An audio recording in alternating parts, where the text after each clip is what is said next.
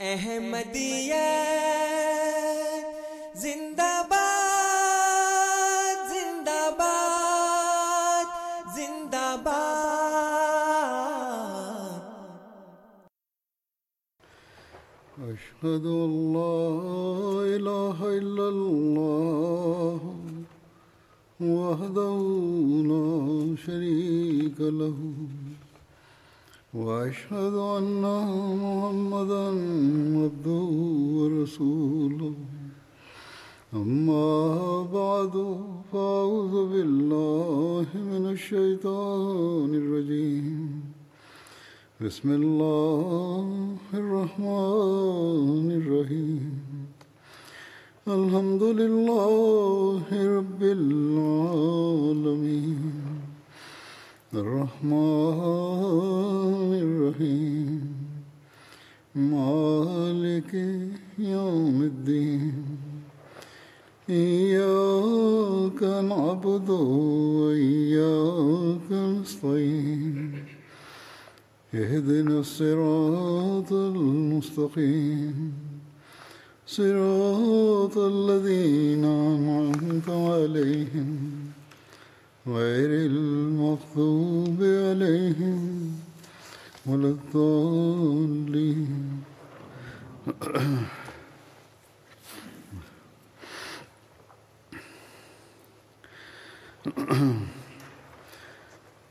گزشتہ خطبے میں میں نے حضرت عمر کی شہادت کے ضمن میں حضرت عبید اللہ بن عمر اور حضرت عثمان کے باہمی الجھاؤ کا ذکر کیا تھا۔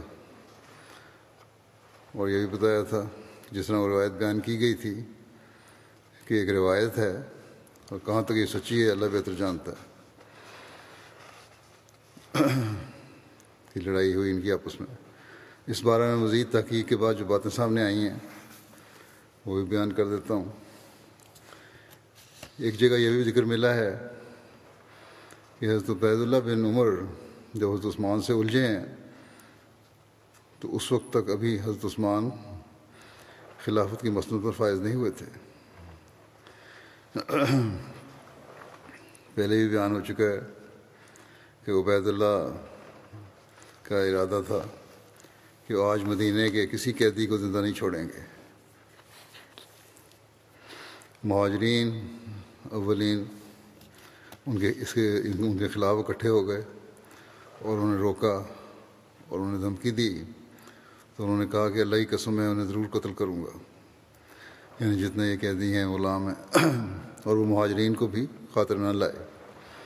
حتیٰ کہ امر بن آسک ان کے ساتھ مسلسل لگے رہے۔ یہاں تک کہ انہوں نے تلوار امر بن آس کے حوالے کر دی۔ پھر سات بن ابھی وکاس ان کے پاس آئے سمجھانے کے لیے۔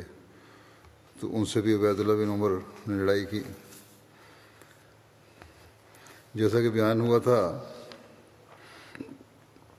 کہ حضرت عثمان سے لڑائی ہوئی اور لوگوں نے بیچ بچاؤ کروایا یہ ذکر ملتا ہے کہ جب یہ ہوا،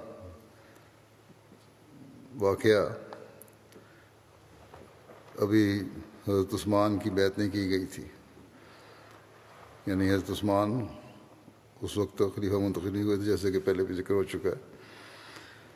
اسی طرح یہ بھی اشارہ ملتا ہے کہ حضرت عبید اللہ کو اس کے بعد قید بھی کر لیا گیا تھا۔ حضرت عثمان کی بیعت کے بعد جب خلافت متمکن ہوئے، تو حضرت عبید اللہ کو حضرت عثمان کے سامنے پیش کیا گیا۔ تو امیر المومنین نے مہاجرین اور انصار کی ایک جماعت سے مخاطب ہو کر پوچھا کہ مجھے اس شخص کے بارے میں رائے دو جس نے اسلام میں رکھنا ڈالا ہے۔ حضرت علی بن ابی طالب نے فرمایا کہ اسے چھوڑنا انصاف سے بعید ہے، میری رائے میں اس کو قتل کرا دینا چاہیے۔ یعنی عبید اللہ بن عمر کو۔ لیکن بعد، بعض مہاجرین نے اس رائے کو ناقابل برداشت، شدت و سختی پر معمول کیا اور کہا کہ کل عمر قتل کیے گئے اور آج ان کا بیٹا قتل کر دیا جائے۔ اس اعتراض نے حاضرین کو مغموم کر دیا اور حضرت علی بھی خاموش رہے۔ لیکن بہرحال پھر حضرت عثمان نے چاہا کہ حاضرین میں سے کوئی شخص اس نازک صورت لحاظ سے عہدہ براں ہونے کی کوئی راہ نکالے، مشورہ دے کر حضرت عمر بن آس اس مجلس میں موجود تھے۔ انہوں نے کہا کہ اللہ نے آپ کو اس سے معاف رکھا ہے۔ یہ اس وقت کی بات ہے جب آپ مسلمانوں کے امیر نہیں تھے۔ اور کیونکہ یہ واقعہ آپ کے عہد خلافت میں نہیں ہوا اس لیے آپ پر اس کی کوئی ذمہ داری عائد نہیں ہوتی۔ لیکن حضرت عثمان کی اس رائے سے مطمئن نہیں ہوئے۔ اور بہتر یہی سمجھا کہ خون بہا ادا کیا جائے۔ چنانچہ فرمایا، میں ان مقتولون مقتولین کا ولی ہوں، اس لیے خون بہا مقرر کر کے اپنے مال سے ادا کروں گا۔ یہ ایک رائے ہے اس بارے میں۔ تاریخ تبری کے مطابق حضرت عثمان نے حضرت عبید اللہ کو خرمضان کے بیٹے کے سپرد کر دیا تھا کہ وہ اپنے باپ کے بدلے میں قصاص کے طور پر قتل کر دے، لیکن بیٹے نے معاف کر دیا۔ حضرت مسلم معود نے اس کی تفصیل میں جو لکھا ہے ایک مسئلے کے حل کے بیان میں کہ کیا مقتول معاہد کافر کے بدلے میں مسلمان قاتل کو سزا دی جا سکتی ہے؟ معاہد کافر کے بدلے میں مسلمان قاتل کو سزا دی جا سکتی ہے کہ نہیں؟ اس واقعے کو بیان فرمایا، جو میں ایک گزشتہ خط میں بیان کر چکا ہوں، تاہم یہاں وضاحت کے لیے دوبارہ بیان کرتا ہوں۔ بس مسلم فرماتے ہیں کہ تبری میں کماز بان بن حرمضان اپنے والد کے قتل کا واقعہ بیان کرتا ہے۔ حرمضان ایک ایرانی رئیس اور مجوسی المذہب تھا۔ اور حضرت عمر خلیفہ ثانی کے قتل کی سازش میں شریک ہونے کا شبہ اس پر کیا گیا تھا۔ اس پر بلا تحقیق جوش میں آ کر عبید اللہ بن عمر نے اس کو قتل کر دیا۔ وہ بیٹا کہتا ہے کہ ایرانی لوگ مدینے میں ایک دوسرے سے ملے جلے رہتے تھے۔ جیسا کہ قاعدہ ہے کہ دوسرے ملک میں جا کر وطنیت نمایاں ہو جاتی ہے۔ ایک دن فیروز قاتل جو حضرت عمر کا تھا، میرے باپ سے ملا اور اس کے پاس ایک خنجر تھا، جو دونوں طرف سے تیز کیا ہوا تھا۔ میرے باپ نے یہ رمضان کا بیٹا بیان کر رہا ہے کہ میرے باپ نے اس خنجر کو پکڑ لیا اور اس سے دریافت کیا کہ اس ملک میں تو اس خنجر سے کیا، تو کیا کام لیتا ہے؟ یعنی یہ ملک تو امن کا ملک ہے، اس میں ہتھیاروں کی کیا ضرورت ہے؟ اس نے کہا کہ میں اس سے اونٹ ہنکانے کا کام لیتا ہوں۔ جب وہ دونوں آپس میں باتیں کر رہے تھے، اس وقت کسی نے اس کو دیکھ، ان کو دیکھ لیا اور جب حضدور مارے گئے تو اس نے بیان کیا کہ میں نے خود حرمضان کو یہ خنجر فیروز کو پکڑاتے ہوئے دیکھا تھا۔ اس پر عبید اللہ حضرت عمر کے چھوٹے بیٹے نے جا کر میرے باپ کو قتل کر دیا۔ جب حضرت عثمان خلیفہ ہوئے تو انہوں نے مجھے بلایا اور عبید اللہ کو پکڑ کر میرے حوالے کر دیا۔ اور کہا کہ اے میرے بیٹے، یہ تیرے باپ کا قاتل ہے اور تو ہماری نسبت اس پر زیادہ حق رکھتا ہے۔ بس جا اور اس کو قتل کر دے۔ میں نے اس کو پکڑ لیا اور شہر سے باہر نکلا۔ راستے میں جو شخص مجھے ملتا، میرے ساتھ ہو جاتا، لیکن کوئی شخص مقابلہ نہ کرتا۔ وہ مجھ سے صرف اتنی درخواست کرتے تھے کہ میں اسے چھوڑ دوں۔ بس میں نے سب مسلمانوں کو مخاطب کر کے کہا کہ کیا میرا حق ہے کہ میں اسے قتل کر دوں؟ سب نے جواب دیا کہ ہاں تمہارا حق ہے، اسے قتل کر دو۔ اور عبید اللہ کو برا بھلا کہنے لگے کہ اس نے ایسا برا کام کیا ہے۔ پھر میں نے دریافت کیا کیا، کہ کیا تم لوگوں کو حق ہے کہ اسے مجھ سے چھڑا لو؟ انہوں نے کہا کہ ہرگز نہیں۔ اور پھر عبید اللہ کو برا بھلا کہا کہ اس نے بلا ثبوت اس کے باپ کو قتل کر دیا۔ اس پر میں نے خدا اور اس، ان لوگوں کی خاطر اس کو چھوڑ دیا۔ اور مسلمانوں نے فرت مسرت سے مجھے اپنے کندھوں پر اٹھا لیا اور خدا تعالیٰ کی قسم نے اپنے گھر تک لوگوں کے سروں اور کندھوں پر پہنچا اور انہوں نے مجھے زمین پر قدم نہیں رکھنے دیا۔ اس روایت سے ثابت ہے کہ صحابہ کا طریق عمل بھی یہی رہا ہے کہ وہ غیر مسلم کے مسلم قاتل کو سزائے قتل دیتے تھے اور یہ بھی ثابت ہوتا ہے کہ خواہ کسی ہتھیار سے کوئی شخص مارا جائے، وہ مارا جائے گا۔ اسی اسی طرح یہ بھی ثابت ہوتا ہے کہ قاتل کو گرفتار کرنے والی اور اس کو سزا دینے والی حکومت ہی ہے، کیونکہ اس اس روایت سے ظاہر ہے کہ عبید اللہ بن عمر کو گرفتار بھی حضرت عثمان نے ہی کیا اور اس کو قتل کے لیے حرمضان کے بیٹے کے سپرد بھی انہوں نے ہی کیا تھا۔ نہ حرمضان کے کسی وارث نے اس پر مقدمہ چلایا اور نہ گرفتار کیا۔ اس جگہ مسلم فرماتے ہیں کہ اس جگہ اس شبے کا اضالہ بھی کر دینا ضروری ہے کہ قاتل کو سزا دینے کے لیے آیا مقتول کے وارثوں کے سپرد کرنا چاہیے، جیسا کہ حضرت عثمان نے کیا، یا خود حکومت کو سزا دینی چاہیے۔ سو یاد رکھنا چاہیے کہ یہ معاملہ ایک جزوی معاملہ ہے، اس لیے اس کو اسلام نے ہر زمانے کی ضرورت کے مطابق عمل کرنے کے لیے چھوڑ دیا ہے۔ قوم اپنے تمدن اور حالات کے مطابق جس طریق کو زیادہ مفید دیکھے، اختیار کر سکتی ہے، اور اس میں کوئی شک نہیں کہ دونوں طریق ہی خاص خاص حالات میں مفید ہوتے ہیں۔ یہ وضاحت کرنے کے بعد اب میں حضرت عمر کے کچھ اور واقعات کا ذکر کرتا ہوں۔ حضرت عمر کے الہا اور عز و انکسار کا کیا حال تھا وفات کے وقت؟ اس بارے میں ان کے بیٹے روایت کرتے ہیں۔ انہوں نے اپنے بیٹے کو کہا کہ میرے کفن میں میانہ روی سے کام لینا۔ اگر اللہ کے پاس میرے لیے خیر ہوگی تو مجھے اس سے اچھے لباس سے بدل دے گا۔ اگر میں اس کے سوا ہوں ہوں گا تو مجھ سے چھین لے گا اور چھیننے میں تیزی کرے گا۔ اور یہ میری قبر کے متعلق بھی میانہ اور یہ بھی کہ میری قبر کے متعلق بھی میانہ روی سے کام لینا۔ اگر اللہ کے پاس میرے لیے اس میں خیر ہے، تو اس کو اتنا وسیع کر دے گا جہاں تک میری نظر جائے گی۔ اور اگر میں اس کے سوا ہوا، تو وہ اسے مجھ پر تنگ کر دے گا کہ میری پسلیاں ٹوٹ جائیں گی۔ اور پھر میرے جنازے کے ساتھ کسی عورت کو نہ لے کے جانا۔ میری ایسی تعریف نہ بیان کرنا جو مجھ میں نہیں ہے، کیونکہ اللہ اللہ مجھے زیادہ جانتا ہے۔ اور جب تم مجھے لے جانے لگو تو چلنے میں جلدی نہ کرنا۔ اگر میرے لیے اللہ کے پاس خیر ہے تو تم مجھے اس چیز کی طرف بھیجتے ہو جو میرے لیے زیادہ بہتر ہے۔ اور اس کے سوا ہو تم اپنی گردن سے شر کو ٹال دو گے۔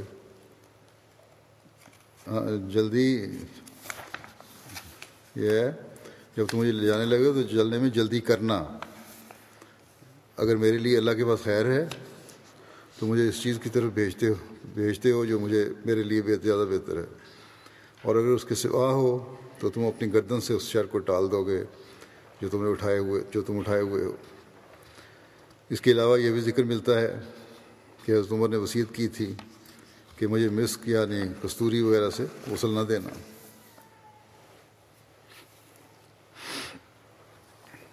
حضرت عثمان بن عفان سے مروی ہے کہ میں حضرت عمر کے پاس گیا۔ جب ان کا سر، ان کے بیٹے حضرت عبداللہ بن عمر کی ران پر تھا۔ حضرت عمر نے ان کو یعنی حضرت عبداللہ بن عمر کو کہا کہ میرا رخسار زمین پر رکھ دو۔ حضرت عبداللہ نے کہا، میری ران اور زمین برابری ہے یعنی اس میں فاصلہ ہی کتنا ہے۔ حضرت عمر نے دوسری یا تیسری مرتبہ کہا کہ تیرا بھلا ہو، میرا رخسار زمین پر رکھ دو۔ پھر آپ حضرت عمر نے اپنی ٹانگوں کو ایک دوسرے کے ساتھ ملا لیا۔ راوی کہتے ہیں کہ پھر میں نے آپ حضرت عمر کو کہتے ہوئے سنا کہ میری اور میری ماں کی ہلاکت ہوگی اگر اللہ تعالیٰ نے مجھے نہ بخشا، یہاں تک کہ آپ کی وفات ہو گئی۔ حضرت سماغ حنفی کہتے ہیں کہ میں نے اپنے عباس کو یہ کہتے ہوئے سنا کہ میں نے حضرت عمر سے کہا، اللہ نے آپ کے ذریعے سے نئے شہر آباد کیے اور آپ کے ذریعے سے بہت سی فتوحات حاصل ہوئیں۔ اور آپ کے ذریعے سے فلاں فلاں کام ہوا۔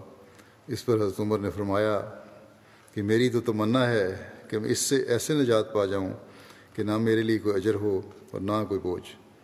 یعنی اس بات پر فخر نہیں کہ ہاں میں نے بڑے بڑے کام کیے ہیں اور میرے وقت میں بڑی فتوحات ہوئی ہیں، بلکہ اللہ تعالیٰ کا خوف اور خشیت غالب رہے اور اپنی آخرت کی فکر تھی۔ زید بن اسلم اپنے والد سے روایت کرتے ہیں کہ جب حضرت عمر کی وفات کا وقت قریب آیا تو آپ نے فرمایا، تم لوگ عمارت کے بارے میں مجھ پر شک کرتے ہو۔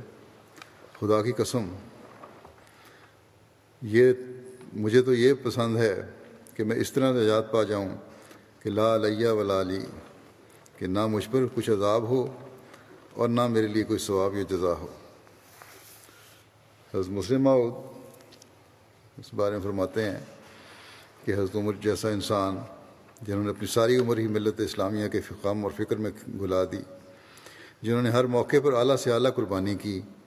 گو عمل کے لحاظ سے ان کی قربانیاں حضرت بکر رضی اللہ عنہ کی قربانیوں تک نہ پہنچیں، لیکن ارادہ اور نیت کے لحاظ سے سب کی برابر تھیں جب ابوبکر رضی اللہ عنہ فوت ہوئے تو حضرت عمر رضی اللہ عنہ کی آنکھوں سے آنسو رواں ہو گئے اور انہوں نے کہا خدا تعالیٰ ابو بکر رضی اللہ عنہ پر برکت کرے۔ میں نے کوئی کئی دفعہ کوشش کی کہ ان سے بڑھ جاؤں، مگر کبھی کامیاب نہ ہوا۔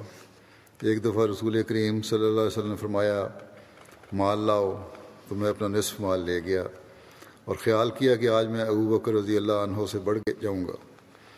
مگر ابو بکر رضی اللہ عنہ مجھ سے پہلے وہاں پہنچے ہوئے تھے اور رسول کریم صلی اللہ علیہ وسلم کا چونکہ ان سے رشتہ بھی تھا اور جانتے تھے کہ انہوں نے کچھ نہیں چھوڑا ہوگا۔ اس لیے آپ نے دریافت، آپ دریافت فرما رہے تھے کہ ابو بکر گھر میں کیا چھوڑا۔ انہوں نے کہا، گھر خدا اور رسول کا، گھر گھر میں خدا اور رسول کا نام چھوڑا ہے۔ یہ کہہ کر حضرت عمر روتے اور فرماتے، اس وقت بھی میں ان سے نہ بڑھ سکا۔ حضرت مسلم فرماتے ہیں، یہ ان کی قربانیاں تھیں۔ حضرت بکر رضی اللہ عنہ پہلے بھی دیتے رہتے تھے، لیکن جب خاص موقع آیا تو سب کچھ لا کر رکھ دیا ایک طرف تو یہ لوگ تھے اور ایک طرف وہ لوگ ہیں جنہیں اپنے مال کے دسویں حصے کی قربانی بھی موقع کا بھی موقع نہیں ملتا۔ اور کہتے ہیں ہم لٹ گئے۔ حضرت عمر عنہ جب فوت ہونے لگے تو بار بار ان کی آنکھیں پر نام ہو جاتی اور کہتے، خدایا، میں کس کسی انعام کو مستحق نہیں ہوں۔ میں تو صرف یہی چاہتا ہوں کہ سزا سے بچ جاؤں۔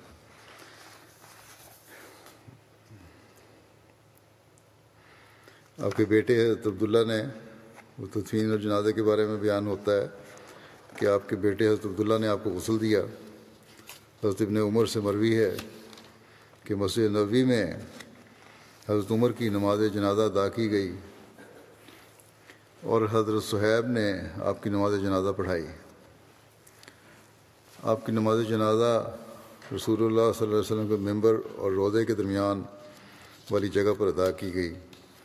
حضرت جابر سے مروی ہے کہ حضرت عمر کو قبر میں اتارنے کے لیے عثمان بن عفان، سعید بن زید صہیب بن سنان اور عبداللہ بن عمر اترے تھے۔ ان کے علاوہ حضرت علی، حضرت عبد الرحمٰن بن عوف، حضرت سعد بن ابی وقاص اور حضرت اللہ اور حضرت زبیر بن عوام کا نام بھی آتا ہے۔ حضرت مسیم علیہ السلاۃ والسلام فرماتے ہیں، صلحاء کے پہلو میں دفن بھی ایک نعمت ہے۔ حضرت عمر رضی اللہ عنہ کے متعلق لکھا ہے کہ مرض الموت میں انہوں نے حضرت عائشہ رضی اللہ عنہا سے کہلا بھیجا کہ آ حضرت صلی اللہ علیہ وسلم کے پہلو میں جگہ ہے، انہیں دی جاوے۔ حضرت عائشہ رضی اللہ عنہا نے اثار سے کام لے کر وہ جگہ ان کو دے دی۔ تو فرمایا ماں بقی علی ہمن باد ذالک۔ یعنی اس کے بعد اب مجھے کوئی غم نہیں۔ جبکہ میں حضرت صلی اللہ علیہ وسلم کے روزے میں مدفون ہوں۔ ایک اور جگہ مسیم علیہ السلام فرماتے ہیں کہ جو شخص بکمال شوق اللہ کے دامن سے وابستہ ہو جاتا ہے تو وہ اسے ہرگز ضائع نہیں کرتا خواہ دنیا بھر کی ہر چیز اس کی دشمن ہو جائے اور اللہ کا طالب کسی نقصان اور تنگی کا منہ نہیں دیکھتا اور اللہ صادقوں کو بے یار و مددگار نہیں چھوڑتا۔ اللہ اکبر، ان دونوں یعنی ابو بکر، عمر کے صدق و خلوص کی کیا بلند شان ہے۔ وہ دونوں ایسے مبارک مدفن میں دفن ہوئے کہ اگر موسا اور عیسیٰ زندہ ہوتے تو بسد رشک وہاں دفن ہونے کی تمنا کرتے۔ لیکن یہ مقام محض تمنا سے حاصل تو نہیں حاصل ہو سکتا اور نہ صرف خواہش سے عطا کیا جا سکتا ہے، بلکہ یہ تو بارگاہ رب العزت کی طرف سے ایک عزلی رحمت ہے۔ اور یہ رحمت صرف انہی لوگوں کی طرف رخ کرتی ہے جن کی طرف عنایت الہی عدل سے متوجہ ہو۔ حضرت مسلم ایک عنہ بیان کرتے ہیں کہ جب حضرت عمر فوت ہونے لگے تو انہوں نے اس بات کے لیے بڑی تڑپ ظاہر کی کہ آپ کو رسول کریم صلی اللہ علیہ وسلم قدموں میں دفن ہونے کی جگہ مل جائے۔ چنانچہ انہوں نے حضرت عائشہ سے کہلا بھیجا کہ اگر اجازت دیں تو مجھے آپ کے پہلو میں دفن کیا جائے۔ حضرت عمر وہ انسان تھے جن کے متعلق عیسائی مورخ بھی لکھتے ہیں کہ انہوں نے ایسی حکومت کی جو دنیا میں اور کسی نے نہیں کی۔ وہ رسول کریم صلی اللہ علیہ وسلم کو گالیاں دیتے ہیں یعنی مورخین، عیسائی مورخین، مگر حضرت عمر رضی رضی اللہ عنہ کی تعریف کرتے ہیں۔ ایسا شخص ہر وقت ایسا شخص ہر وقت کی صحبت میں رہنے والا مرتے وقت یہ حسرت رکھتا ہے کہ رسول کریم قدموں میں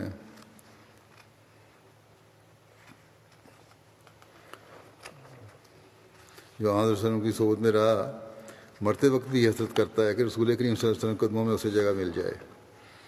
اگر رسول کریم صلی اللہ علیہ وسلم کی کسی فعل سے بھی یہ بات ظاہر ہوتی کہ آپ خدا کی رضا کے لیے کام نہیں کرتے، تو کیا حضرت عمر جیسا انسان اس درجے کو پہنچ کر کبھی یہ خواہش کرتا کہ آپ کے قدموں میں جگہ پائے؟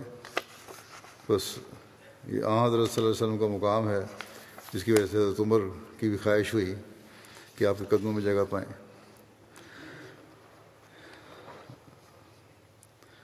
حضرت عمر کی وفات، حضرت عمر، کی عمر کے وفات کے وقت کیا تھی، اس بارے میں بھی مختلف رائے ہیں۔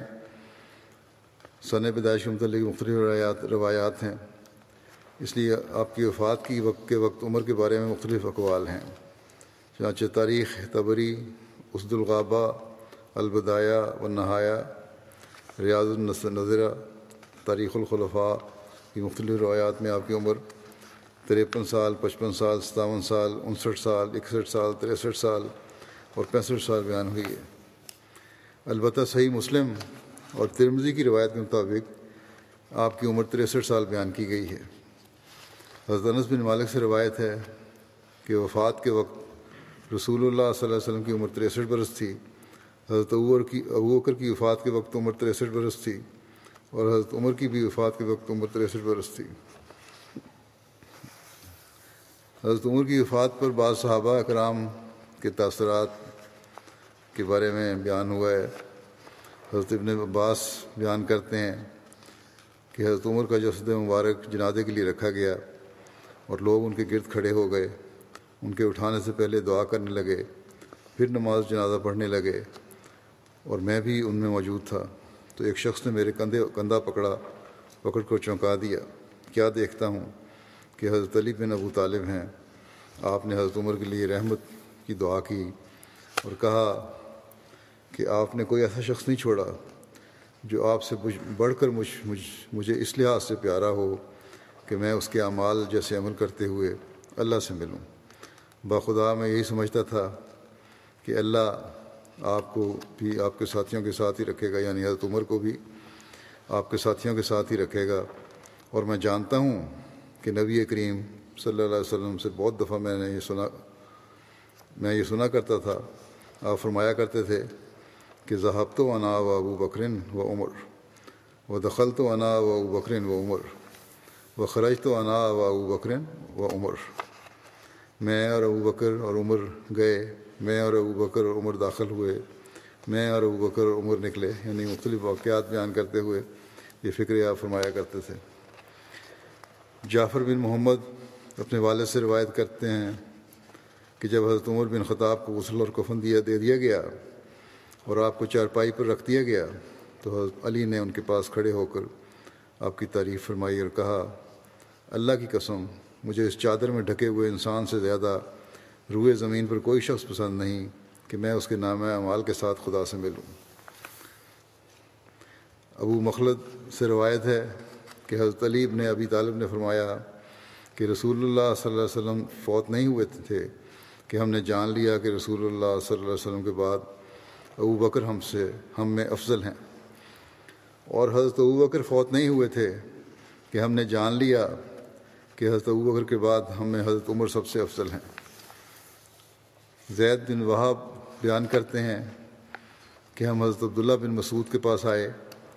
آپ حضرت عمر کا ذکر کرتے ہوئے اتنا روئے کہ آپ کے آنسو گرنے سے کنکر بھی تنگ تر ہو گئے۔ پھر آپ نے کہا، حضرت عمر اسلام کے لیے حسن حسین تھے، لیکن اس میں داخل ہوتے اور باہر نہ نکلتے۔ لوگ اس میں داخل ہوتے اور باہر نہ نکلتے۔ ایک مضبوط قلعہ تھے، لوگ اس میں داخل ہوتے اور باہر نہ نکلتے۔ جب آپ کی وفات ہوئی تو اس قلعے میں دراڑ پڑ گئی اور لوگ اسلام سے نکل رہے ہیں۔ ابو وائل سے روایت ہے کہ حضرت عبداللہ بن مسعود نے کہا کہ اگر حضرت عمر کا علم ترازو کے ایک پلڑے میں رکھا جائے اور باقی تمام انسانوں کا علم دوسرے پلڑے میں، تو حضرت عمر کا پلڑا بھاری ہوگا۔ ابو وائل نے کہا کہ میں نے اس کا ذکر ابراہیم سے کیا۔ تو انہوں نے کہا، خدا کی قسم ایسا ہی ہے۔ عبداللہ بن مسعود نے اس سے بھی بڑھ کر کہا کہ میں نے پوچھا، کیا کہا ہے؟ انہوں نے کہا کہ جب حضرت عمر کی وفات ہو گئی تو اسم، تو یہ کہا انہوں نے کہ علم کے دس میں سے نو حصے جاتے رہے۔ حضرت انس نے کہا کہ جب حضرت عمر بن خطاب کی شہادت ہوئی تو حضرت ابو تعالیٰ نے کہا، عرب میں کوئی شہری یا بدوی گھر ایسا نہیں۔ مگر اس کے گھر کو حضرت عمر کی شہادت سے نقصان پہنچا ہے۔ یعنی ہر ایک کی اتنی مدد کرتے تھے کہ یقیناً ان کو نقصان پہنچے گا، ان کو متاثر ہوں گے لوگ۔ حضرت عبداللہ بن السلام نے حضرت عمر کے جنازے کے بعد حضرت عمر کی چارپائی کے پاس کھڑے ہو کر کہا، اے عمر، آپ کیا ہی عمدہ اسلامی بھائی تھے، حق کے لیے سخی اور باطل کے لیے وکیل تھے۔ رضامندی کے اظہار کے وقت آپ راضی ہوتے اور غصے کے وقت آپ غصہ کرتے۔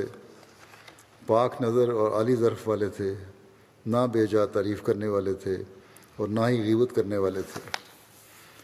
ایک روایت میں ہے کہ جب حضرت عمر کی وفات پر حضرت سعید بن زید روئے تو کسی نے کہا، اے ابو العور آپ کیوں روتے ہیں؟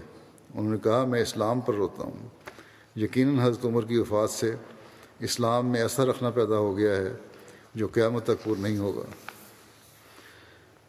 حضرت ابن عمر بیان کرتے ہیں کہ رسول اللہ صلی اللہ علیہ وسلم کی زندگی میں ہم لوگ کہا کرتے تھے کہ نبی صلی اللہ علیہ وسلم کی امت میں آپ کے بعد سب سے افضل حضرت بکر ہیں، پھر حضرت عمر، پھر حضرت عثمان ہیں، رضی اللہ عنہ۔ حضرت حضیفہ نے کہا کہ حضرت عمر کے دور میں اسلام کی مثال اس شخص کی طرح تھی جو مسلسل ترقی کی راہ پر گامزان تھا۔ جب آپ کی شہادت ہو گئی تو وہ دور پیٹھ پھیر گیا اور مسلسل پیچھے جاتا رہا، جاتا جا رہا ہے۔ حضرت عمر کی ازواج اور اولاد کے بارے میں بیان ہوا ہے۔ آپ کی مختلف وقتوں میں دس بیویاں تھیں، جن میں سے نو بیٹے اور چار بیٹیاں ہوئیں۔ ان میں سے ایک حضرت حفصہ رضی اللہ عنہ ہیں، جنہوں نے، جنہیں حضرت صلی اللہ علیہ وسلم کی زوجہ مطالعہ بننے کی سعادت ملی۔ حضرت زینب بن متون مضون پہلی تھیں۔ یہ حضرت عثمان بن مضون کی بہن تھیں۔ ان سے آپ کی اولاد عبداللہ عبد الرحمن اکبر اور حضرت حفصہ ہیں۔ حضرت ام کلثوم بنت علی بن ابی ابو طالب، ان سے آپ کی اولاد زید اکبر رقیہ ہیں۔ ملیکہ بنت جرول، ان کو ام کلثوم بھی کہتے ہیں۔ ان سے آپ کی اولاد زید، اصغر اور عبید اللہ ہیں۔ قریبہ بنت ابو امیہ مخزومی، کیونکہ ملیکہ اور قریبہ ایمان نہیں لائی تھیں، حضرت عمر نے چھ اجری میں ان دونوں کو طلاق دے دی تھی۔ حضرت جمیلہ بنت ثابت، ان کا نام آسیہ تھا۔ آ حضور صلی اللہ علیہ وسلم نے تبدیل کر کے جمیلہ رکھ دیا تھا۔ یہ بدری صحابی عاصم بن ثابت کی بہن تھیں۔ ان سے آپ کی اولاد عاصم ہیں۔ لوہیا سے آپ کی اولاد عبد الرحمٰن اوسط ہیں۔ ایک اور، آپ کی پہلی کے بارے میں کہا جاتا ہے کہ امیں ولد ہیں۔ یعنی کہ وہ اونڈی جو شادی کی جاتی ہے، اس کے اولاد اور پر آزاد ہو جاتی ہے۔ ایک اور امیں ولد تھیں، جن کے وطن سے عبد الرحمٰن اصغر پیدا ہوئے۔ حضرت ام حکیم بنت حارث سے آپ کی اولاد فاطمہ تھیں۔ فقہ سے آپ کی اولاد زینب تھیں۔ حضرت عطقہ بنت زید، ان سے آپ کی اولاد ایاز ہے۔ مشہور مستشرق ایڈورڈ گیون لکھتا ہے حضرت عمر کی تعریف میں کہ حضرت عمر کی پرہیزگاری اور عاجزی حضرت بکر کی نیکیوں سے کم نہ تھی۔ آپ کے کھانے میں جو کی روٹی اور کھجوریں ہی ہوتی تھیں۔ پانی آپ کا مشروب تھا۔ آپ نے لوگوں کو تبلیغ کی۔ اس حال میں کہ آپ کا چوبہ بارہ جگہوں سے پھٹا ہوا تھا۔ ایرانی گورنر جنہوں نے اس فاتح کو خراج عقیدت پیش کیا، انہوں نے آپ کو مسجد نبی کی سیڑھیوں پر فقیروں کے ساتھ سوتے دیکھا، معیشت منبع ہوتی ہے آزاد خیالی کا اور آمدنی میں اضافے کا کہ باعث عمر اس قابل ہوئے کہ مخلصین کی ماضی اور حال کی خدمات کے باعث ان کے لیے وظیفے کا منصفانہ اور مستقل نظام قائم کر سکیں۔ اپنے وظیف وظیفے سے بے نیاز تھے۔ آپ نے عباس، نبی صلی اللہ علیہ وسلم کے چچا کے لیے سب سے پہلا اور ضرورت کے لیے کافی پچیس ہزار درہم یا چاندی کے ٹکڑے وظیفہ مقرر کیا۔ جنگ بدر میں شامل ہونے والے بزرگ صحابہ میں سے ہر ایک کے لیے پانچ ہزار درہم کا وظیفہ مقرر کیا۔ محمد صلی اللہ علیہ وسلم کے دیگر صحابہ کو سالانہ انعام کے طور پر تین ہزار چاندی کے ٹکڑوں سے نوازا گیا۔ مائیکل ایچ ہارٹ نے اپنی کتاب دا ہنڈریڈ میں تاریخ کی سو باثر شخصیات کا ذکر کیا ہے۔ اور پہلے نمبر پر حضرت محمد مصطفیٰ صلی اللہ علیہ وسلم کو لیا ہے اور اس کتاب میں باونویں نمبر پر حضرت عمر رضی اللہ عنہ کا ذکر کیا ہے۔ لکھتا ہے کہ عمر بن خطاب مسلمانوں کے دوسرے خلیفہ اور غالباً مسلمانوں کے سب سے عظیم ترین خلیفہ تھے۔ آپ محمد صلی اللہ علیہ وسلم کے نوجوان ہم اثر اور انہی کی طرح مکے میں پیدا ہوئے تھے۔ آپ کی پیدائش کا سال معلوم نہیں، مگر شاید پانچ سو چھیاسی عیسوی کے قریب کا زمانہ تھا۔ آغاز میں عمر محمد صلی اللہ علیہ وسلم کے اور آپ کے نئے دین کے سب سے سخت دشمنوں میں سے تھے۔ تاہم، اچانک عمر نے اسلام قبول کر لیا اور اس کے بعد اس کے مضبوط ترین حمایتیوں میں سے ہو گئے۔ سینٹ پال کے عیسائی ہونے سے اس کی مشابت حیرت انگیز ہے۔ عمر نبی محمد صلی اللہ علیہ وسلم کے قریب ترین مشیروں میں سے ہو گئے۔ اور آپ کی وفات تک ایسے ہی رہے۔ چھ سو بتیس عیسوی میں محمد صلی اللہ علیہ وسلم کے بغیر اپنا جا صلی اللہ علیہ وسلم بغیر اپنا جانشین نامزد کیے فوت ہو گئے۔ عمر نے فوری طور پر ابو بکر کے عہد خلافت کے لیے حمایت کی، جو رسول اللہ صلی اللہ علیہ وسلم کے قریبی ساتھی اور خسر تھے، جس کی وجہ سے اقتدار کی کشمکش ٹل گئی۔ یہ تو اپنے انداز میں لکھ رہا ہے۔ کہ یہ تو ماننے کو تیار نہیں کہ کس طرح لوگوں نے اکٹھے ہو کر آپ کو منتخب کیا خلیفہ. لیکن بہرحال دنیاوی نظر سے دیکھتے ہوئے کہتا ہے کہ ان کے خسر کی بیعت کر لی جس کی وجہ سے اقتدار کی کشمکش ٹل گئی. اور اسے ابو بکر اس قابل ہوئے کہ ان کو عام طور پر پہلا خلیفہ مانا گیا یعنی کہ محمد صلی اللہ علیہ وسلم کا جانشین. ابو بکر ایک کامیاب رہنما تھے لیکن وہ صرف دو سال تک خلیفہ کے طور پر خدمت بجا لانے کے بعد فوت ہوئے۔ البتہ انہوں نے اپنے بعد معین طور پر عمر کو اپنا جانشین نامزد کیا۔ عمر نبی کریم صلی اللہ علیہ وسلم کے خسر تھے۔ اس وجہ سے ایک دفعہ پھر اقتدار کی جنگ ٹل گئی۔ پھر یہ دنیاوی رنگ دینا چاہتا ہے اس کو۔ بہرحال لیکن تعریف کر رہا ہے۔ عمر چھ سو چونتیس میں خلیفہ بنے اور چھ سو چوالیس تک اقتدار خلافت میں رہے۔ اقتدار یعنی خلافت میں رہے۔ جب انہیں ایک فارسی غلام نے مدینہ میں شہید کر دیا بستر مرگ پر عمر نے چھ لوگوں کی ایک کمیٹی کو مقرر کیا جو ان کا جانشین منتخب کر لیں۔ اور اس دفعہ ایک دفعہ پھر مسلم مسلح اقتدار کی جنگ کو ٹال دیا۔ اس کمیٹی نے عثمان کو تیسرا خلیفہ مقرر کیا، جنہوں نے چھ سو چوالیس سے چھ سو چھپن تک حکومت کی۔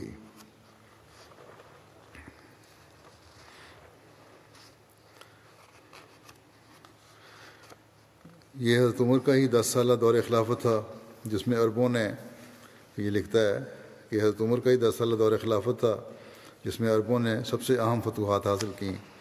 آپ کی خلافت کے تھوڑے عرصے ہی میں عرب فوج نے شام اور فلسطین پر حملہ کیا، جو اس وقت بازنطینی سلطنت کا حصہ تھے۔ جنگ یرموک چھ سو چھتیس میں عربوں نے عربوں نے بازنطینی فوجوں کے خلاف ایسی فتح حاصل کی۔ جس سے ان کی کمر ٹوٹ گئی۔ دمشق بھی اسی سال فتح ہوا اور یروشلم نے بھی دو سال بعد ہتھیار ڈال دیے۔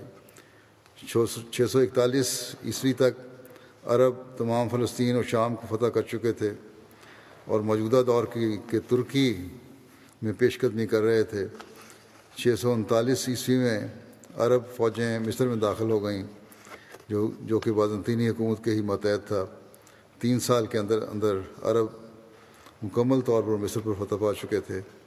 عراق پر عربوں کے حملے، جو اس وقت فارسیوں کی ساسانی سلطنت کا ایک حصہ تھا، وہ حضرت عمر کے مسند خلافت اور فائد ہونے سے بھی پہلے شروع ہو چکے تھے۔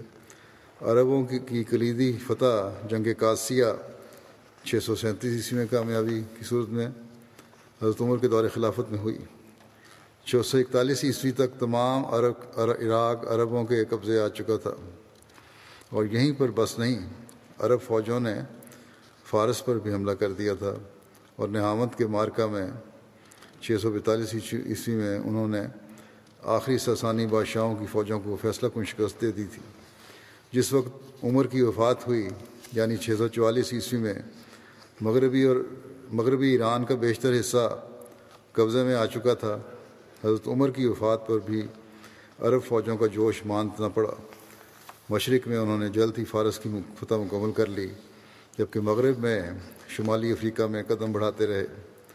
جس قدر پھر لکھتا ہے کہ جس قدر عمر کی فتوحات کی وسعت کی اہمیت ہے، اسی قدر ان فتوحات کی پائیداری بھی اہم ہے۔ اگرچہ ایران کی آبادی نے اسلام قبول کر لیا، لیکن بالآخر انہوں نے عربوں کی حکمرانی سے آزادی حاصل کر لی۔ لیکن شام، عراق اور مصر نے ایسا نہیں کیا، وہ یکسر عرب تہذیب میں ڈھل گئے اور آج تک یہی صورتحال ہے۔ پھر لکھتا ہے کہ بلا شبہ عمر کو پالیسیاں بنانی پڑیں تاکہ وہ اس عظیم سلطنت کا انتظام کر سکیں جو ان کی فوجوں نے فتح کی تھیں انہوں نے فیصلہ کیا کہ عربوں کو ان علاقوں میں جو انہوں نے فتح کیے ہیں، ایک خصوصی فوج، فوجی مقام حاصل ہو اور وہ مقامی لوگ، لوگوں سے الگ چھاونیوں میں رہیں۔ محکوم لوگوں کو اپنے مسلمان فاتحین جو زیادہ تر عرب تھے، کو ایک جزیہ دینا ہوتا تھا۔ باقی انہیں مکمل امن و امان حاصل تھا۔ اس کے علاوہ ان پر کوئی اور ذمہ داری عائد نہیں ہوتی تھی۔ خصوصاً انہیں اسلام قبول کرنے کے لیے مجبور نہیں کیا جاتا تھا۔ مندرجہ والا بات سے بات ثابت ہے کہ عربوں کی مہمات مقدس جنگوں سے زیادہ قومی نوعیت کی تھیں۔ اگرچہ مذہبی عنصر مکمل طور پر مفقود نہیں تھا۔ عمر کی کامیابی کامیابیاں بلا شبہ متاثر کن ہیں۔ محمد صلی اللہ علیہ وسلم کے بعد آپ اسلام کے پھیلاؤ میں کلیدی شخصیت تھے۔ آپ کی تیز رفتار فتوحات کے بغیر شاید یہ ممکن نہ ہوتا کہ اسلام اتنا پھیلتا جتنا آج وہ پھیلا ہوا ہے۔ مزید یہ کہ حضرت عمر کے دور میں فتح کیے گئے علاقے اب تک عرب ہی ہیں۔ بلا شبہ محمد صلی اللہ علیہ وسلم جو کہ سب سے اہم محرک تھے، انہی کو بہت زیادہ ترقیات کا کریڈٹ جاتا ہے، مگر حضرت عمر کے کردار کو نظر انداز کرنا بھی بہت بڑی غلطی ہوگی۔ آپ کی فتوحات محمد صلی اللہ علیہ وسلم کے اثر میں رہنے کی وجہ سے نتیجتاً خود بخود نہیں ہوئی تھیں۔ کچھ وسعت تو مقدر تھی، لیکن اس غیر معمولی حد تک نہیں جہاں تک عمر کی شاندار قیادت میں ہوئی۔ پھر لکھتا ہے کہ شاید یہ حیرت کا موجب ہو کہ عمر جو مغرب میں ایک نامعلوم شخصیت ہیں، کو شارلمان اور جولیس سیزر جیسی مشہور شخصیات سے بلند تر مرتبہ دیا جائے، تاہم عمر کے دور میں عربوں کی فتوحات شارلمان اور جولیس سیزر کے مقابلے میں بلحاظ حجم اور وقت وقت کے بہت زیادہ اہم ہیں۔ پھر ایک پروفیسر ہیں فلپ کے ہیٹی لکھتے ہیں اپنی کتاب ہسٹری آف دا عربس میں کہ سادہ، کفایت شعر اور آپ صلی اللہ علیہ وسلم کے متحرک اور باصلاحیت جانشین۔ عمر جو کہ بلند قامت اور مضبوط جسامت والے اور سر پر کم بالوں والے تھے۔ آپ نے خلافت کے بعد کچھ وقت تک تجارت کے ذریعے گزر بسر کی کوشش کی۔ آپ نے اپنی تمام عمر ایک بادیہ نشین شخص شیخ کی طرح سادگی سے گزاری۔ در حقیقت عمر، جن کا نام مسلم روایات کے مطابق ابتدائی اسلام میں محمد صلی اللہ علیہ وسلم کے بعد سب سے عظیم تھا، کو مسلمان مورخین نے ان کے تقوی، انصاف اور سادگی کے لیے بطور مثال پیش کیا ہے اور خلیفہ کی شخصیت میں ہونے والی تمام خوبیوں کے طور پر پیش کیا ہے۔ پھر لکھتا ہے کہ آپ کا بلند اور بالا کردار تمام بازمیر جانشینوں کے لیے پیروی کا نمونہ بن گیا۔ بتایا جاتا ہے کہ آپ کے پاس صرف ایک قمیض اور ایک چوگا تھا اور دونوں پر پابند واضح طور پر نظر آتے تھے۔ آپ کھجور کے پتوں کے بستر پر سو جاتے۔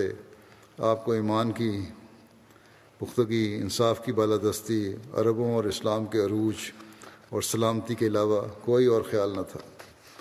یہ ذکر ابھی چل رہا ہے انشاءاللہ، آئندہ ہوگا۔ اس وقت کچھ جنازوں کے میں مرحومین کا ذکر کروں گا میں۔ جس میں سے پہلا ذکر مکرمہ سیدتی آصفہ مسعودہ بیگم صاحبہ کا ہے، جو ڈاکٹر مرزا بشیر احمد صاحب، ابن مرزا مرزا بشیر احمد صاحب کی اہلیہ تھیں۔ یہ گزشتہ دنوں کی وفات ہوئی ہے بانوے سال کی عمر میں۔ انہوں اللہ و لہر جیون آپ حضرت مسیم علیہ السلام کی نواسی اور حضرت نواب مبارکہ بیگم صاحبہ اور حضرت نواب محمد علی خان صاحب کی سب سے چھوٹی صاحبزادی تھیں۔ حضرت مرزا بشیر احمد صاحب علی تعالیٰ عنہ کی بہو تھیں۔ اللہ کے فضل سے موسیہ تھیں۔ ان کے پسماندگان میں ایک بیٹا اور چار بیٹیاں ہیں۔ ان کے بیٹے طارق اکبر کہتے ہیں کہ امی ہمیشہ جماعت اور خلافت خلیفہ وقت کی وفادار رہیں۔ ہمیشہ کوشش ہوتی تھی کہ جماعت کی خدمت کریں اور اپنی وصیت کا حق ادا کریں۔ آپ نے اپنی زندگی میں ہی اپنا حصہ وصیت ادا کر دیا تھا۔ حصہ جداد ہر سال مرحومین کی طرف سے بھی چندہ ادا کرتی تھیں۔ غریبوں کی دل کھول کر اور خفیہ طور پر مدد کرتی تھیں۔ ملازمین کے بارے میں مجھے اکثر کہا کرتی تھیں کہ یہ تمہارے بہن بھائیوں کی طرح ہیں، ان کا خیال رکھا کرو۔ رشتوں کو نبھانے کی کوشش کرتی تھیں اور کوشش کرتی تھیں کہ ان سے کسی کو تکلیف نہ پہنچے۔ نمازوں کی پابند، حقوق اللہ اور حقوق العباد کو ادا کرنے والی خاتون تھیں۔ پھر ان کی بہو کہتی ہیں نعیمہ صاحبہ، کہ جب امریکہ میں ہمارے گھر کی تعمیر مکمل تعمیر مکمل ہوئی تو فرمانے لگیں کہ اس گھر میں سامان لانے سے پہلے اس گھر کے ہر کمرے اور کوشے میں نوافل ادا کرنا۔ پھر کہتی ہیں کہ میری والدہ کی فات کے بعد مجھے کہنے لگیں کہ تم یہ نہ سمجھنا کہ تم اب بن ماں کے ہو۔ میں تمہاری ماں ہوں اور واقعی ان کی محبت بھری اور دعا کو پیاری شخصیت نے مجھے اپنی بیٹیوں سے بڑھ کر محبت دی۔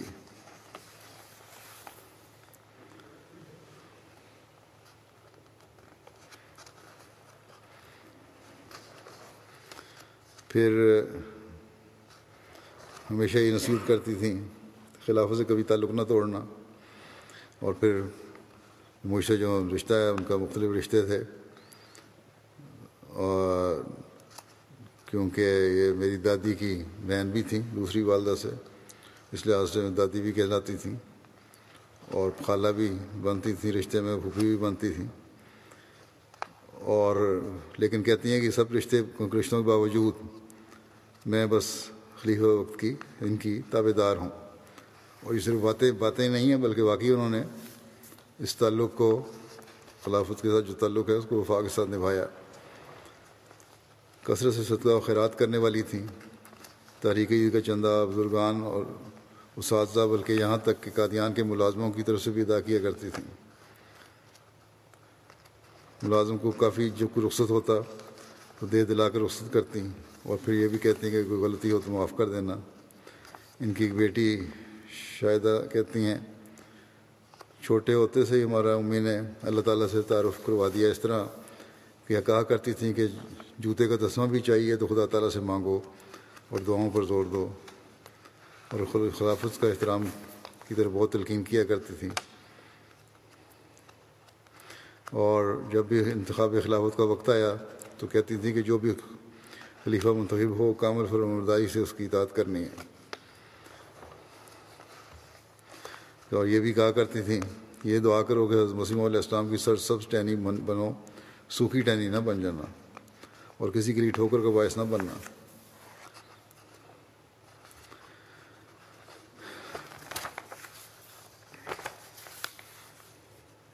پھر ان کی بیٹی نصرت جہاں کہتی ہیں کہ ہمارے بچپن سے ہی تربیت کا پہلو ہمیشہ مد نظر رکھا، مد نظر رکھا، رکھتی ہیں۔ قرآن کریم پڑھ رہی ہوتی ہیں تو کسی آیت پر رک جاتی ہیں اور ہمیں اس کا مطلب سمجھاتی ہیں یا کوئی اور نصیحت کرتی ہیں، اس حوالے سے ہمیشہ بزرگوں کا ذکر خیر کرتی رہتی ہیں۔ بہت سی انمول اور نصیحت آموز قصے ان کو یاد تھے جو اکثر وہ دہراتی رہتی تھیں، ہمیں بتاتی رہتی تھیں۔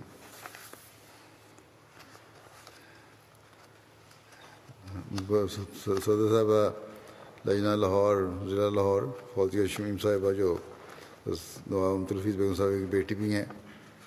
وہ کہتی ہیں کہ غیر معمولی خاتون تھیں۔ جب کبھی آپ کو چندے کی تحریک کی جاتی، ان کو شرح صدر ہو جاتا دل کھول کر چندہ ادا کرتی تھیں۔ کبھی زبانی اور کبھی چٹ پر لکھ کر چندے کا وعدہ کر دیا کرتی تھیں۔ اور بڑی رقم چندے کے لیے ادا کرتی تھیں۔ اور یہ ساتھ کہتی تھیں کہ کہیں ذکر نہ ہو اس کا۔ بڑی سادہ خاتون تھی، اپنے ذاتی معاملات میں بہت سادہ، بس کہ بعض لوگ انہیں کنجوس سمجھتے تھے۔ لیکن خود سادہ رہتی تھیں۔ صدقہ و خیرات میں بہت کھلا ہاتھ تھا۔ مسجد کے لیے کہتی ہیں، ایک دو میں نے تحریک کی مساجد کے لیے اپنے علاقے میں۔ ان کا ذکر کیا تو ایک بہت بڑی خطیر رقم، تقریباً ایک کروڑ روپے کی مجھے چند کے لیے بھجوا دی۔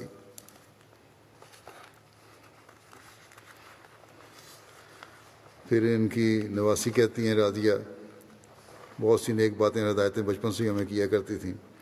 چھوٹی عمر سے ہی نیک نصیب ہونے کی دعا کرنے کی تلقین کرتی تھیں۔ نیک شوہر ملنے کے لیے دعا کے لیے تلقین کیا کرتی تھیں۔ اور کہا کرتی تھیں، چھوٹی عمر میں شرم آتی تو کہتی تھیں کہ اللہ تعالیٰ سے کوئی شرم نہیں ہونی چاہیے، اس سے کھل کر مانگو۔ دینی کتابیں باقاعدگی سے پڑھتی اور اکثر گاڑی میں سفر کے دوران دعاؤں اور دعائیہ شعروں کو پڑھتی رہا کرتی تھیں۔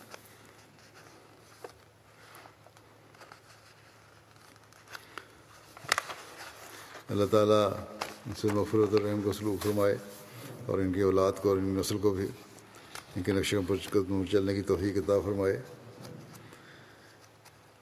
پھر دوسرا ذکر ہے، مکرمہ، کلارا، آپا صاحبہ، اہلیہ رولان، سائسن، بائف صاحب، سابق امیر جماعت قزاقستان کا،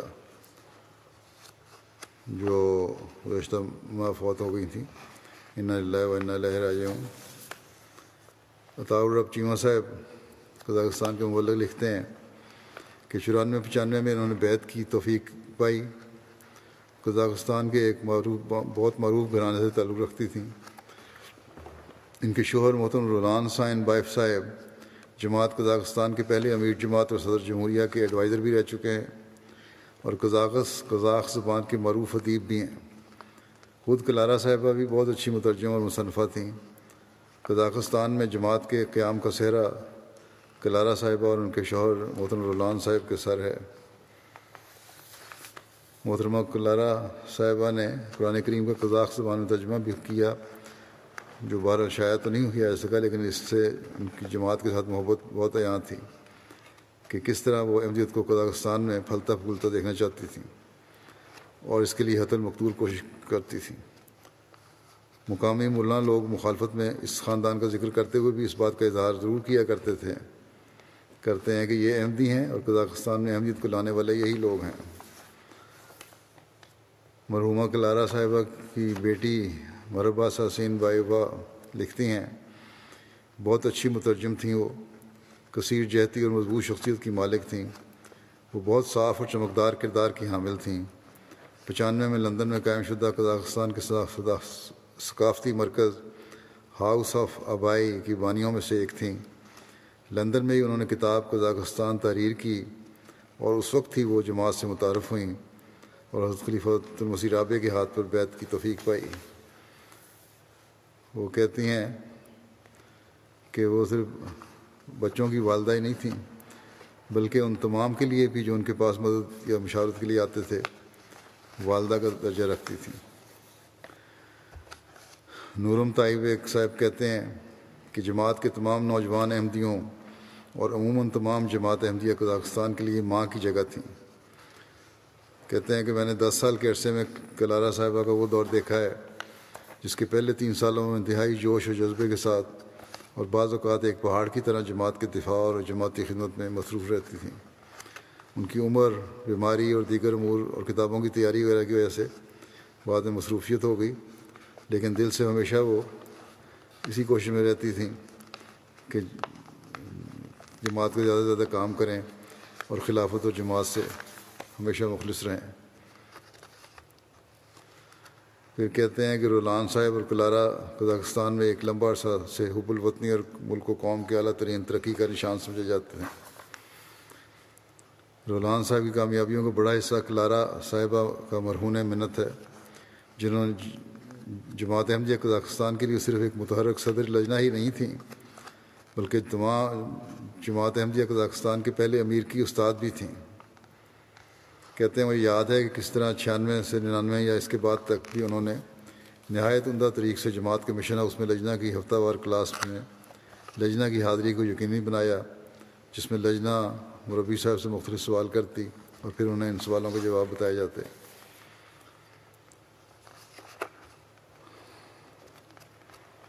پھر کہتے ہیں یہ ہے کہ جماعت احمدیہ کے لٹریچر کا کلارا صاحبہ سے بہتر مترجم نہیں ہو سکتا۔ کلارا صاحبہ تمام بزرگ احمدیوں میں سب سے بہترین احمدی تھیں، جو جماعت کے نوجوان احمدیوں کے لیے روحانی تقویت کا ذریعہ تھیں۔ ان میں جماعتی اقدار یعنی حقیقی اسلام کی اصل روح قائم تھی۔ مشکل حالات میں بھی وہ کبھی ہمت نہ ہارتی تھیں، بلکہ ہمیشہ خود بھی اور دوسروں کو بھی فتوحات کی طرف لے کر جاتی تھیں۔ اللہ تعالیٰ مفرت الرحم کا سلوک فرمائے۔ اور ان کی کوششیں جو قزاقستان میں احمدیت کے بارے میں ان کو بھی پورا فرمائے، ان کی دعاؤں کو پورا فرمائے۔ اگلا ذکر ہے ونگ کمانڈر عبدالرشید صاحب کا، جو گزشتہ مہینے فوت ہوئے۔ ان اللہ و انا لہر آ ہوں اللہ کے فضل سے موسی تھے۔ ان کے بیٹے فاروق کہتے ہیں کہ ان کے والد کا نام بابو شیخ عبدالعزیز تھا، جو سیکٹری مجلس کار پرداز رہے۔ اور ان کے تایا خان صاحب، فرزند علی خان صاحب تھے، جنہیں حضرت مسلم عود رضی اللہ عنہ نے جماعت کی تاریخ میں پہلا امیر جماعت لاہور مقرر کیا۔ آپ کے والد نے اپنی جوانی میں خود مسلم عود رضی اللہ عنہ کے ہاتھ پر بیعت کی تھی۔ کہتے ہیں کہ رشید صاحب اپنے والد کے بارے میں اپنے والدین کی واحد اولاد تھے۔ پہلے ان کی شادی ہوئی تھی، ان کے والد کی۔ رشید صاحب کے والد کی پہلی شادی ہوئی۔ پھر ان کے احمدیت قبول کرنے کی وجہ سے بیوی چھوڑ گئیں اپنی بیٹیوں سمیت، دو بیٹیوں سمیت، پھر دوسری شادی ہوئی تو اس سے رشید صاحب پیدا ہوئے۔ اور، لیکن کہتے ہیں کہ بہت تابے دار تھے والدین کے، ہمیشہ خدمت کرتے اور تابے داری سے ان کی ہر بات مانتے۔ پارٹیشن تک والد صاحب نے قادیان میں ہی تعلیم حاصل کی۔ پھر کہتے ہیں پارٹیشن کے موقع پر آپ بھی دیگر قافلوں کے ہمراہ قادیان سے لاہور پہنچے اور پھر شروع کی چند فیملیوں کے ہمراہ اپنے والدین سمیت روا جا کر آباد ہو گئے۔ چون کے لگ بھگ انہوں نے ایئر فورس میں کمیشن حاصل کیا اور مختلف ایئر بیسز میں تعینات رہے۔ جہاں بھی رہے، احمدیت کو خوب اظہار کرتے رہے۔ لیبیا میں بھی کچھ عرصہ ان کو ڈیپوزیشن پہ پاکستانی حکومت کی طرف سے بھیجا گیا تھا۔ باوجود اس کے کہ ان کے فائل پہ لکھا ہوا تھا ایک قادیانی ہے، نہیں جا سکتا، لیکن ان کے افسر نے ان کو پھر بھی بھیج دیا کہ تمہارے جیسا افسر مجھے اور کوئی نظر نہیں آ رہا۔ کہتے ہیں کہ والد صاحب کہتے تھے کہ ایک دفعہ پاکستان کے لیبیا میں سفیر سے ملاقات تھی۔ جب آپ سفیر کے آفس میں داخل ہوئے تو ایک طرف عربی زبان میں جماعت کے خلاف کتابیں اور پمفلٹ رکھے ہوئے تھے۔ چنانچہ انہوں نے شہید صاحب نے بڑی ضرورت سے ان سے پوچھا، سفیر سے کہ یہ کیا ہے اور کیوں رکھے ہوئے ہیں؟ اس نے جواب دیا، سب کچھ لفظیات ہیں، فکر نہ کرو۔ یہ کہتے ہیں، ضیاء اللہ کی حکومت کی طرف سے چھپا کر ہمیں بھجوایا گیا ہے کہ اپنے ملکوں میں تقسیم کریں اور تمام عرب امبیسیز کو یہ بھیجا گیا ہے۔ پھر یہ کہتے ہیں کہ انیس سو بیاسی میں ان کی ایک رپورٹ پر جب حضرت مسیح رابع اسپین آئے ہوئے تھے، تو وہیں حضرت مسیح رابع نے ان کو امیر جماعت لیبیا مقرر کیا، خود اپنے ہاتھ سے اسی خط پہ لکھ کے۔ اور پہلے امیر جماعت تھے لیبیا کے۔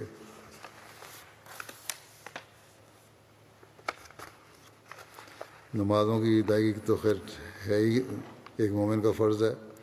تلاوت قرآن کریم اور چنداجات کی ادائیگی میں بہت باقاعدہ تھے۔ اپنا وفات سے پہلے بھی اپنا حصہ آمد ادا کر چکے تھے۔ وقفے دی عید تحقیق کے چندے بھی اپنی طرف سے بھی بزرگوں کی طرف سے ادا کیا کرتے تھے۔ کہتے ہیں حسلی حسانی کا ایک واقعہ بیان کر، کیا کرتے تھے، انہوں نے کیا اپنے بیٹے کو، بیٹے نے لکھا ہے کہ روا کے شروع دنوں میں کسی موقع پر خلیفہ ثانی رضی عنہ نے آپ کو بلایا، گرمیوں کے دن تھے۔ کہتے ہیں جب بجان کمرے میں داخل ہوئے تو حضور چٹائی پر لیٹے ہوئے تھے اور جب آپ اٹھے تو حضور کے بدن پر چٹائی کے نشان موجود تھے۔ ان باتوں کی وجہ سے کہتے ہیں ہم بچوں کے دل میں بھی خلافت سے محبت اور اطاعت کا بڑا تعلق پیدا ہوا اور بہت اثر ہوا۔ انیس سو چوراسی میں ایئر فورس سے ریٹائر ہوئے اسکواڈن لیڈر کے عہدے سے، رینک سے، پھر ربا میں مستقل سکون اختیار کر لی۔ اور صدر عمومی اور قضاء کے دفتر میں کچھ عرصہ کام کیا۔ غریب پرور انسان تھے اور ہر ایک کی ضرورتوں کا خیال رکھا کرتے تھے۔ اور کہتے ہیں انہوں نے آخری وصیت بھی جاتے ہوئے یہی کی کہ غریبوں کا خیال رکھنا۔ اللہ تعالیٰ ان سے مغفرت اور رحم کا سلوک فرمائے اور بچوں کو بھی توفیق دے ان کی نیکیاں جاری رکھنے کی۔ الحمد للہ الحمد للہ نحمده ونستعینه ونستغفره ونؤمن به ونتوكل عليه ونعوذ بالله من شرور أنفسنا ومن سيئات أعمالنا من يهده الله فلا مضل له ومن يضلل فلا هادي له. ونشهد أن لا إله إلا الله. ونشهد أن محمدا عبده ورسوله. عباد الله رحمكم الله. إن الله يأمر بالعدل والإحسان. وإيتاء ذي القربى. احمدیت